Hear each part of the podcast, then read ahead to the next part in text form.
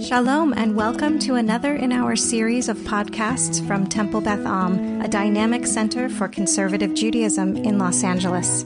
You are listening to a Sukkot teaching by Rabbi Cantor Hillary Chorny. Today we're going to talk about the etrog because in all the years that I've learned and studied on Sukkot or given a shiur on Sukkot, I've never done something on the etrog.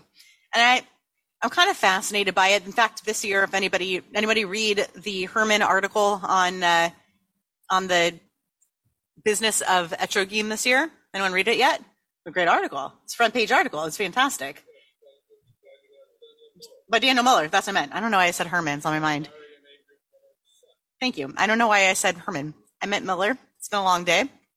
But the Miller article, it's fantastic. It's a great article. I highly recommend it. The business of etrogim is really interesting. And I read this other great article from several years back that I didn't include because ironically, it would have killed a lot of trees or it would have honored the killing of a lot of trees because it's a long article about the history of the etrog, which originated as a fruit in, anyone want to take a guess what part of the world? Not Persia. I heard it. China. That's correct. China. Thank you, Tybal. It originated in China. It is a fruit that originated in China as a five-fingered fruit that eventually, in its um, repollination in other parts of the world, became this singular, more lemon-looking uh, fruit. I love to tell this story that when my husband was working at a facility for elderly folks in uh, Connecticut uh, towards the end of our time in seminary.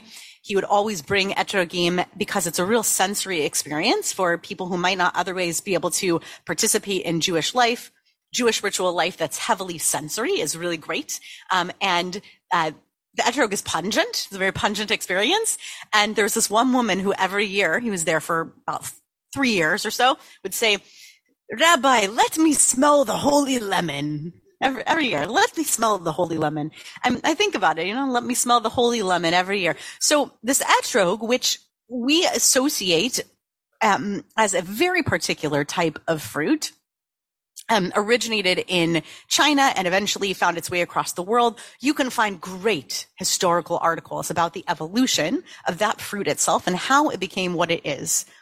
Today, what I want to talk about is the origin of the rabbinic imagination of the etrog, what they were imagining when they read about what was that what would become the etrog in our Torah sources and how it became the case that the thing that we pick up inside little boxes in padding is what we all envision as an etrog now from what was once not necessarily describing this fruit that originated on the other side of the world. So I'm starting from Midrash, ancient Midrash, very, very old Midrash, a collection of stories on the book of Leviticus called Vayikra Rabbah. And this one is ascribed to Rabbi Mani. This is Rabbi Mani open. So Patach Rabbi Mani or Rabbi Mani Patach. And he spoke about this little line from Tehillim. Kal Atzmotai Tomarna. I did not mispronounce that. I've actually been in an online conversation with people about the pronunciation about this line. I, I can't get too off topic or digress too much, but where do we see this line in our Siddur? In Pesukei de Zimra, not every day, but only on Shabbat and Yontiv. Where? In Nishmat Kol Chai, we say Kol Atzmotai Tomarna. That's usually how we pronounce it. It comes from Tehillim. Kol Atzmotai Tomarna. But some people claim that the pronunciation of this line should be Kal Atzmotai Tomarna. I cannot teach that shiur right now, but I'm working on a shiur on that pronunciation. I'm very excited about it because when this actually came from the fact that uh, my husband is now the Hebrew teacher at Beverly Vista Middle School, and one of his students came to him with this question.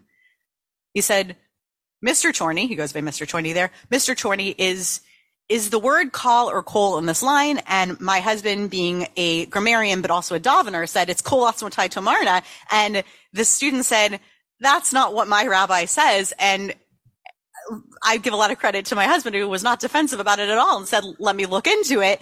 And as a matter of fact, there is a long standing hundreds of year old debate about the pronunciation of this line from Psalms. So either kol or, or kol atzmotai tomarna Adonai mi chamocha. If it's kol, then we translate it as all of my bones shall say, Lord, who is like you. We don't necessarily need to look at the other translation in order to continue with this midrash, this imagining of what the rest of what it might mean for our all of our bones to praise God. It this imagination goes on to think about lots of different accoutrements of the holiday, then being things that we use representing parts of our of our body praising God. Lo ne'emar pasuk ze ella. This pasuk, this line was was not spoken for anything other than bishvil lulav. It was spoken about lulav. It, that that's all it was saying. That's all it was talking about.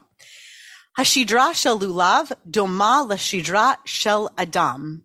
The spine of the lulav, the palm branch, the straight part, the thing that we see sticking up in the middle of all of our palm trees all around here that are not native to the area. Uh, V'hahadas dome la ayin. The hadas is like the eye, the shape of the eye, right? Va arava doma la pe. And the arava, the willow, is like the mouth. The etrog, the etrog is like the lev. Halev. What is the lev? The lev is the heart, which in ancient consideration was the seat of wisdom. It was the seat of wisdom. It eventually would become a, uh, connected with the notion of emotionality. But in ancient, in the rabbinic mind, and in parallel traditions to uh, when Vayikra Rabbah would have been written, it would have been considered the seat of wisdom. The etrog is like the heart. And these are all what? Why, why, why are they comparisons? Why is the spine like the spine and the hadas like the, the, what, what's, what's so similar? Like what, what are these? What's the comparison? The shape, right? It's the shape. The spine is like the spine. The shidra is like the shidra. And so the, the etrog is like our heart because what? Right. The lulav itself has a spine. And why is the etrog like the lev, like the heart? Somebody had done an autopsy, right? And, and they said, that's what the heart looks like. Like, this is what it's like. And it is roughly the same shape and size. One of the things that I like, I'm not even going to finish the midrash. It's a lovely midrash, but that's not what we're here to do. I'm, I am mentioning this because the etrog is, uh, is like when they, when this Vayikra Rabbah imagining of the etrog being like the lev, when they say, oh, the etrog is like a heart, we can imagine it, right? Can we imagine it and picture it and say, oh, that's a nice, that's a nice uh, simile, right? That's a very nice simile. That's a very pretty picture. The etrog is like the heart. So already we are picturing what they are picturing probably, something pretty similar. Do you have a hand, Joey? Yeah. Beautiful. Lulav and Lalev have the same root. And we're going to, I'm so glad you brought that up. Hold that thought. When we get to our last source, we're going to come back to that. It won't have to do with our main point, but it's still a lovely thought. Okay. So now you know that in ancient imaginings, already we have this idea of the etrog, this idea of a fruit of some kind of species of some kind that kind of looks like what we kind of picture already in some way. You believe me that we're like already talking about this kind of a fruit of some kind. Now we're going to jump into the Talmud. The Talmud is codified roughly in the year 600 of the Common Era. So you can, you can put yourself in that, in that time zone, okay, about 1500 years ago. And already they're bringing something, thankfully, um, all of the stuff I want to remind you that's not in bold in the English in Sefaria is not there in the Aramaic or the Hebrew. The stuff in bold in English in Sefaria is there in the Hebrew or Aramaic and very occasionally French. The stuff that's not in bold is there to help us understand or to make the sentences sound more like English. Got it? So when in, it's not in bold and it says it was taught in the Tosefta, that is the helper Sefaria text telling us that when we see the word Tana, Taf Nun Aleph, that's there to tell us that we're learning something that's being brought from a Tosefta like text. In this case, it's from the Tosefta. The Tosefta is either a text that's earlier than the Mishnah or parallel to the Mishnah, depending on whether or not you studied with Rabbi Dr. Judith Hauptman, uh, and depending on like your theory of it, but basically we're talking about a text from 400 years even before the Talmud that we're about to read. Here's what the text said. A dry lulav is unfit. It's pasul. It's not kosher. Rabbi Yehuda, who is the organizer of the Mishnah, says, machshir, it's fit. Amar Rava, machloket belulav. So Rava said there is a dispute that has to do with the lulav. De Rabbanan Savri, makshinan lulav le'etrog. So he says, we talk about comparing the lulav to the etrog, and it has to do with the verses. Ma etrog ba'e hadar, af lulav ba'e hadar. Just as the etrog is related to or comes from the notion of the word hadar, which means what? Beauty. So it's connected to a verse that has to do with beauty.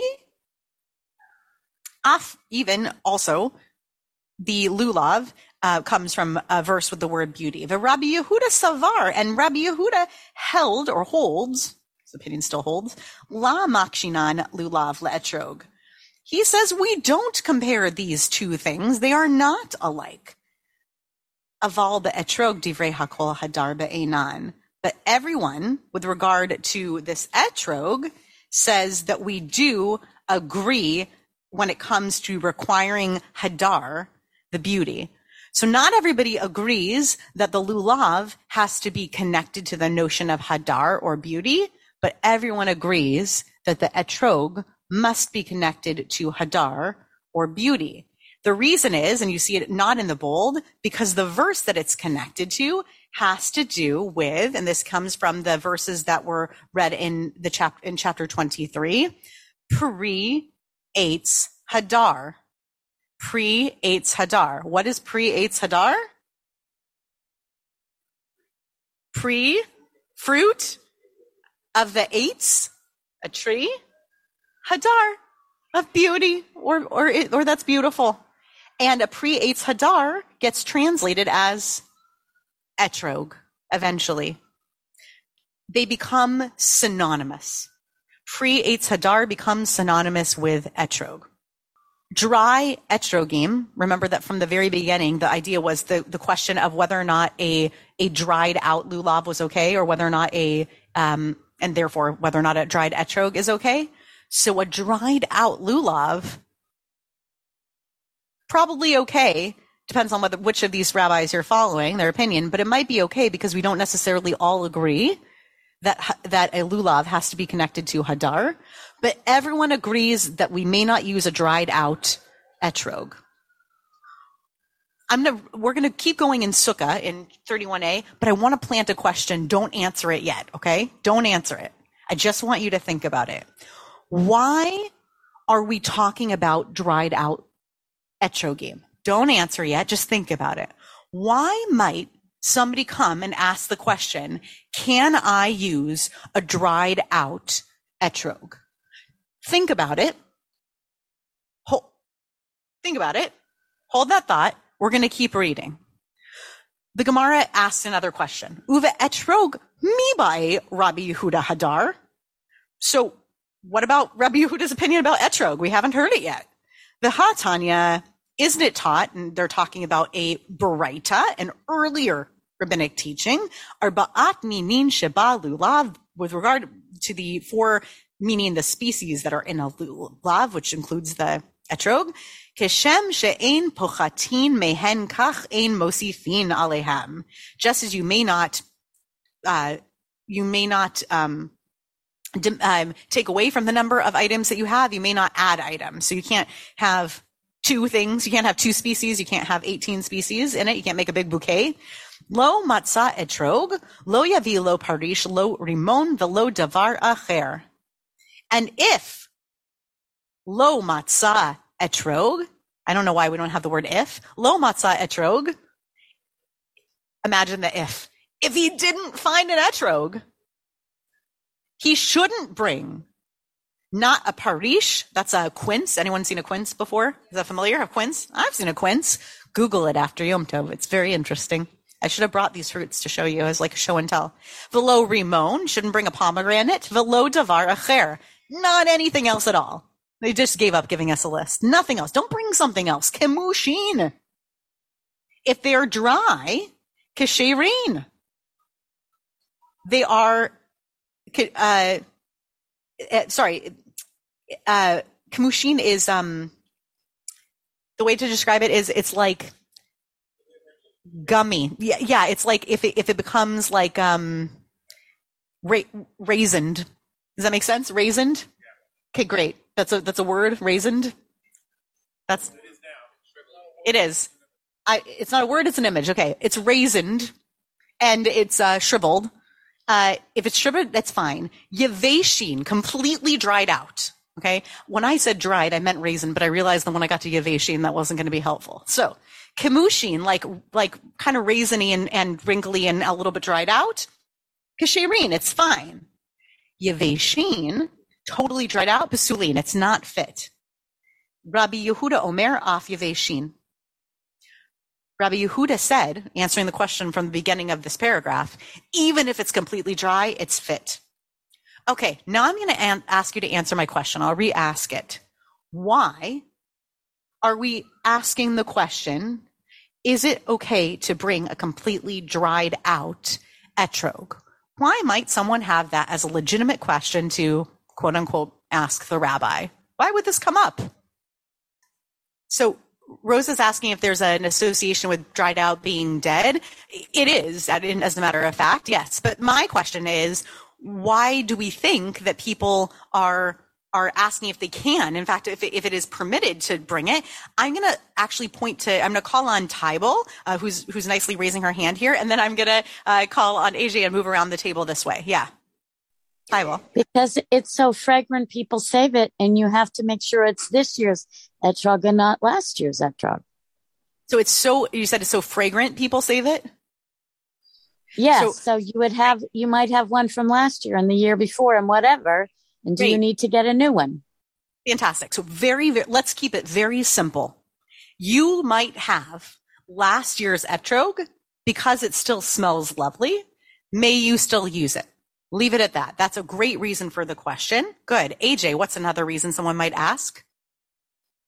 So two things I hear in there. Number one, it can be quite rare and hard to find. And secondarily, if you find it and it's a bit shriveled up or maybe even dried by the time you find it on the tree, is it permissible? Great. Did I see another hand over here somewhere? Okay, uh, I'll go to Nico and then I'll come over. And if you haven't met him yet, Nico is our rabbinic intern. He sometimes teaches where I'm standing or in parallel in Pilch. And Nico, and then I'll come over here to Michael. Yeah. Great. So they're incredibly expensive. It may take a lot of resources in order to acquire one. And therefore, if I get one, I might hold on to it. It might wind up in one of these questionable states, and I might have to ask about it. Great. Why else? It might be Shemitah. And I'm going to expand upon that as well. So what Michael said is it might be Shemitah, meaning that you might be in a year in which you are not permitted to harvest from the land that is in the land of Israel, where the etrogim are growing. And therefore, you may have to have acquired it previously or have acquired it from a source from which it may have been shriveled or dried and have these questions. And I'll add to that that you may just generally be in a position in which you were unable to, uh, you may just be in a, in a, in a questionable harvest situation in regard to them because in addition to them being difficult to acquire in terms of the fact that they might be expensive or you might, uh, it might be, um, in general hard to find one where you are. It also might be that the crop themselves might have been difficult to come across back at that time. Great. So the timing of the Chag might fall out such that what if you didn't actually acquire one? Because again, it could be a harvest issue. It could be an acquisition issue in general. But what if you had a dried one? And wouldn't it be better to have a shriveled or a dried one than not to have one at all. And then you could bring in the other part of this, by the way, like you might ask the question, what's better if I don't yet have my fresh etrog? I ordered it from Amazon. Just kidding. It didn't arrive in time. And, uh, and now my question is, do I bring a pomegranate? Do I bring a dried out etrog, perhaps from last year? Or do I bring nothing at all? Okay, great. We're going to pa- pause it there. Wonderful answers. I really appreciate all of this uh, and all of these ideas.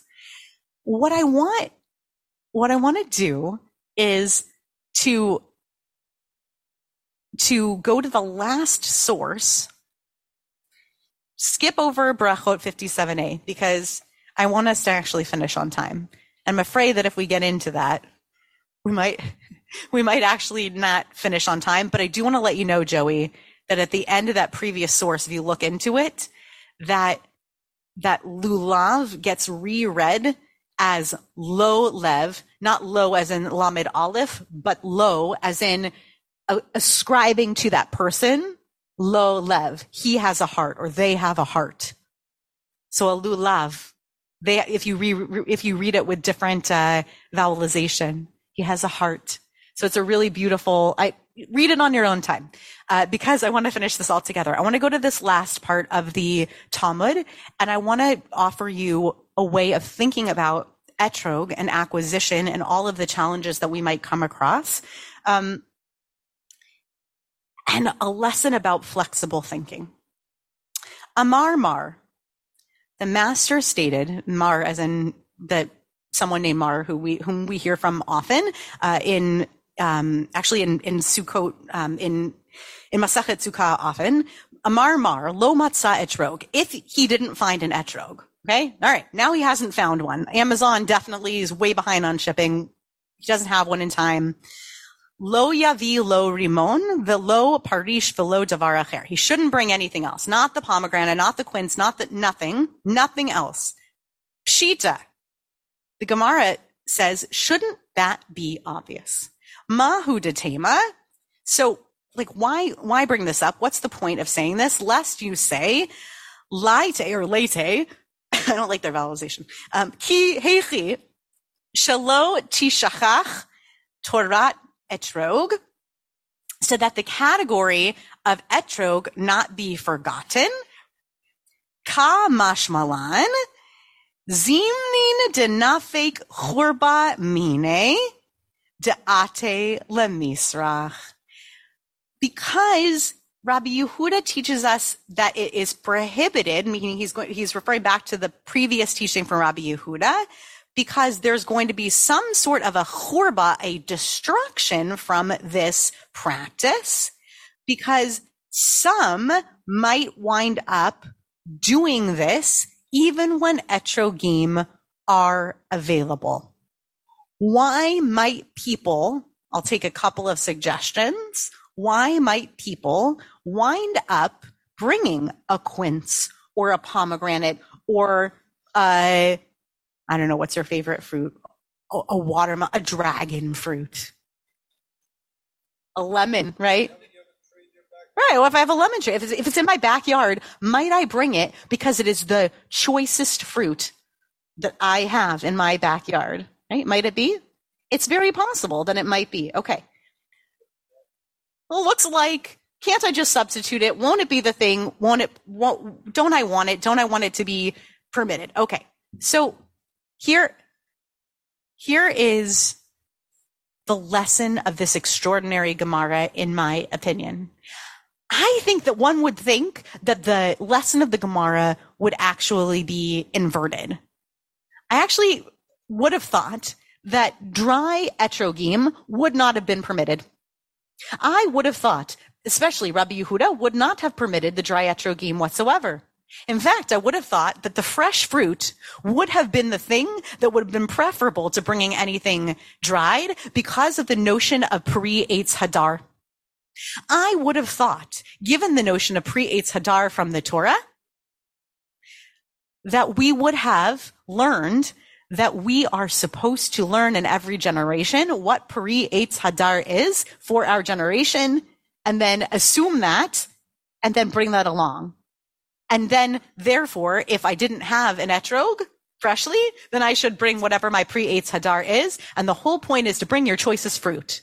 That's what I would have thought. But the exact opposite is what is taught in the Talmud.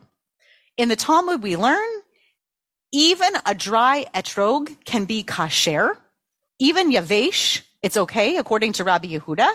And it's not okay to bring anything besides an etrog, lest we forget what an etrog is, lest we forget what the Torah of an etrog is. Shelo tishachach Torat etrog, lest we forget what the Torah of an etrog is. Most of the time in life, I think this is the wrong way to think about things we need to practice much more flexible thinking about most of what we do. It is not smart to decide at eight or nine in the morning that I want to eat this dish from this restaurant tonight that I'd like delivered at that time and then get to that time at that at, at night, order from that restaurant, find out that they don't have that dish at that restaurant and decide that the best possible thing would be that I shouldn't eat dinner. That's not great thinking. That's not how we go through life most of the time, right? Most of the time, ideally, we shouldn't set out to say that there's only one singular thing that will do in a circumstance or in a scenario. The lesson of the etrog isn't to teach us to think more like this more of the time. The lesson of the etrog is that the etrog is the exception. The lesson of the etrog is that the etrog is the exception. Most of the time in life, we should be blessed to think more flexibly because all of the ideas that you came up with are the way that we cope and strategize to live, to live well, to nourish ourselves, to save resources, to think wisely, to live nicely with our families, to live in community. This is how we strategize to live every day. The etrog is the exception we come and we pick out these really beautiful yellow fruit and we pick them out of boxes and we feel a little bit silly that we don't just go and pick the lemon from our backyard or we don't just pull out the one that we dried from last year.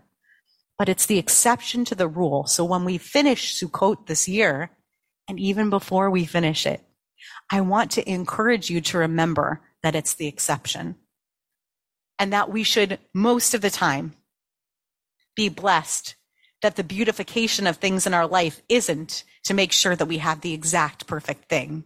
That's what makes the etrog so special is that it has to be exactly perfect.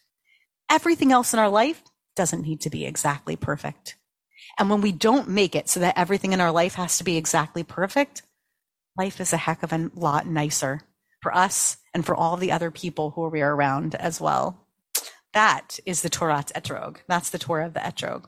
You have been listening to another in our series of podcasts from Temple Beth Am, a dynamic center for conservative Judaism in Los Angeles. If you enjoy these podcasts, we invite you to write a review on the Apple Podcast site or wherever you get your podcasts.